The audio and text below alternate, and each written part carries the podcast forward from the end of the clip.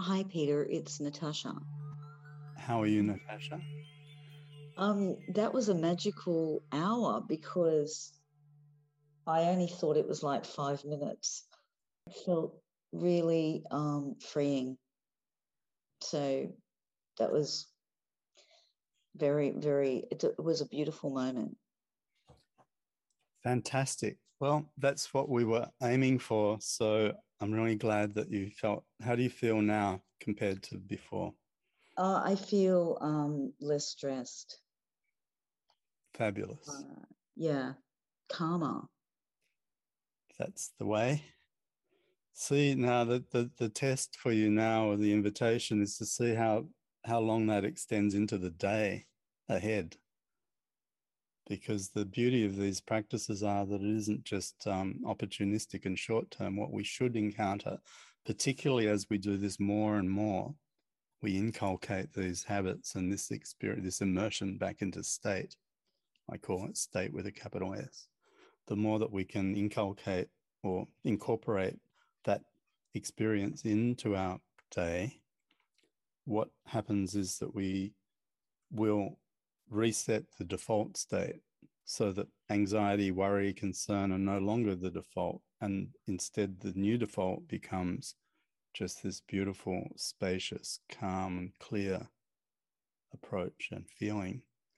And that's what the years of practice will give you. And it doesn't even have to be years, even weeks will deliver you the neurological change that underpins these new states of being. So it's a great opportunity. I think this time is actually a very good opportunity for us to do some inner work, uh, not only for ourselves, but to just bring a bit of balance and harmony to those around us. So, this is any way you look at this, this is a really great investment just in terms of your own happiness and freedom from all the cares that seem to be completely thrust within our faces every day. We don't have to buy into that.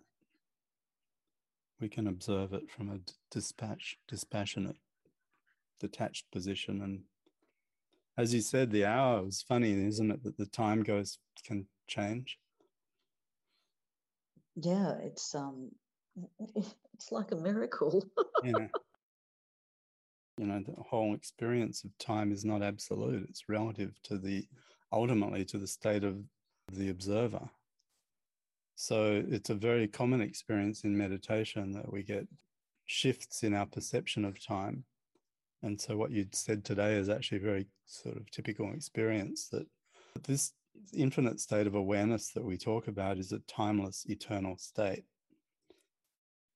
you know this the, the awareness pure awareness state pure state of being the absolute state is itself timeless. And so as we dip into the waters of the absolute within ourselves which by the way is the same absolute awareness that's in everything as consciousness as we immerse ourselves in that time starts to lose its currency.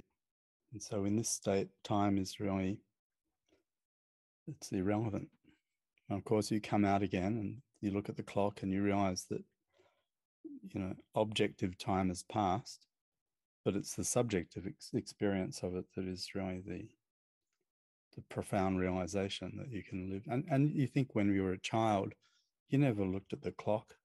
A day seemed to last for an eon. I remember the Christmas holidays for me when I was six or seven felt like they lasted for in you know months i couldn't ever really imagine. Because the child is in the present. When the child when you're in the present moment more then everything changes. You know that's that's the key. And so that's what we're doing here. We've got the we retain the wisdom of adulthood because we had to work for all our experience. So we don't want to give that up but wouldn't it be great to return to the joyful spontaneity of a child and have that as the prevailing sort of matrix in which you operate?